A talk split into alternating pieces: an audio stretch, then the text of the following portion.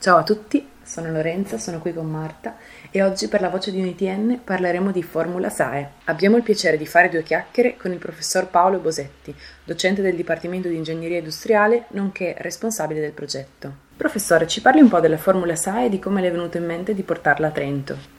Allora, la formula è nata in realtà boh, 15 anni fa, forse di più, un progetto internazionale, la SAE, la Society of Automotive Engineers, L'obiettivo è quello di fare eh, competere gli studenti di ingegneria, ma non solo, nella realizzazione e nella guida di un monoposto a ruote scoperte, quindi si chiama stile formula, in appunto competizioni tra università. Eh, le squadre si confrontano in campionati che sono più o meno nazionali, nel senso che partecipano università italiane, ma non solo, ci sono anche di solito le università dei paesi limitrofi, quindi ad esempio Svizzera, Austria, Germania. No?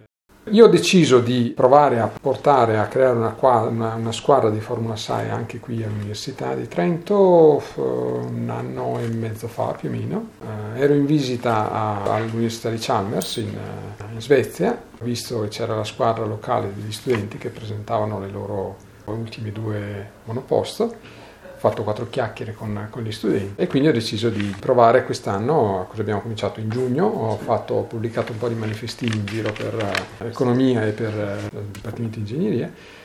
E abbiamo raccolto nel giro di un mesetto una cinquantina di, di, di adesioni. Il primo incontro l'abbiamo fatto, cos'è stato? In uh, giugno. Come si articola il lavoro della squadra?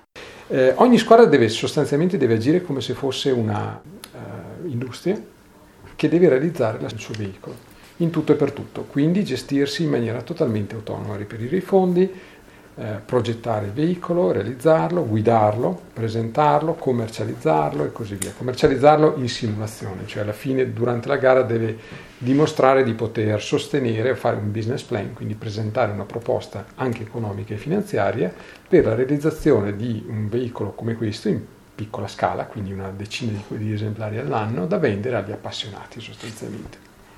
Ed è il motivo anche per cui nelle squadre tipicamente non ci sono soltanto ingegneri, ma ci sono anche economisti, ad esempio, cioè studenti di economia in certe altre università dove ci sono facoltà tipo scienze di, della comunicazione, no? quindi che si occupano di realizzare ad esempio filmati per la presentazione della, della, del veicolo e queste cose qua. Qual è l'impatto che la partecipazione a Formula SAE ha sul curriculum di uno studente universitario? È una cosa importante da dirlo, ci, ci tengo sempre a dirlo per loro, insomma, per motivarli, è una cosa riconosciuta dalle aziende quando si va a lavorare.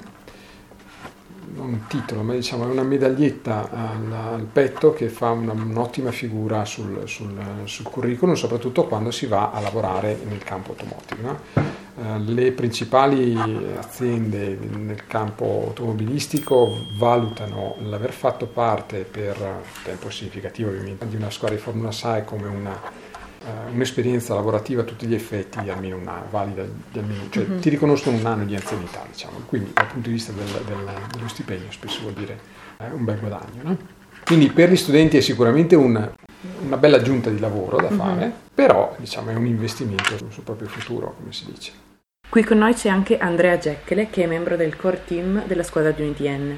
Andrea, come valuti questa tua esperienza finora? Diciamo che io da economista già il fatto di poter entrare in certi ambiti, poter parlare di certe cose è molto incentivante, insomma, per quello che sarà, spero, la mia carriera domani.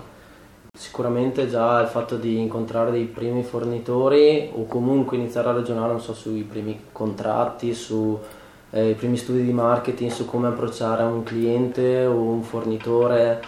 Sono cose che insomma mi danno la possibilità di mettere in pratica ciò che stiamo studiando e che tante volte gli studenti non riescono ad apprezzare perché si pensa sia solo teoria, in realtà la teoria poi ha un risvolto pratico non indifferente. E noi abbiamo un'ultima domanda, di che colore sarà la monoposto Unitrento, se si può già sapere. Allora, al momento è una silhouette nera su, su campo scuro, nel senso che non si sa ancora. grazie professore, grazie Andrea e teneteci aggiornati sulle future evoluzioni della macchina e della squadra. Alla prossima e in bocca al lupo!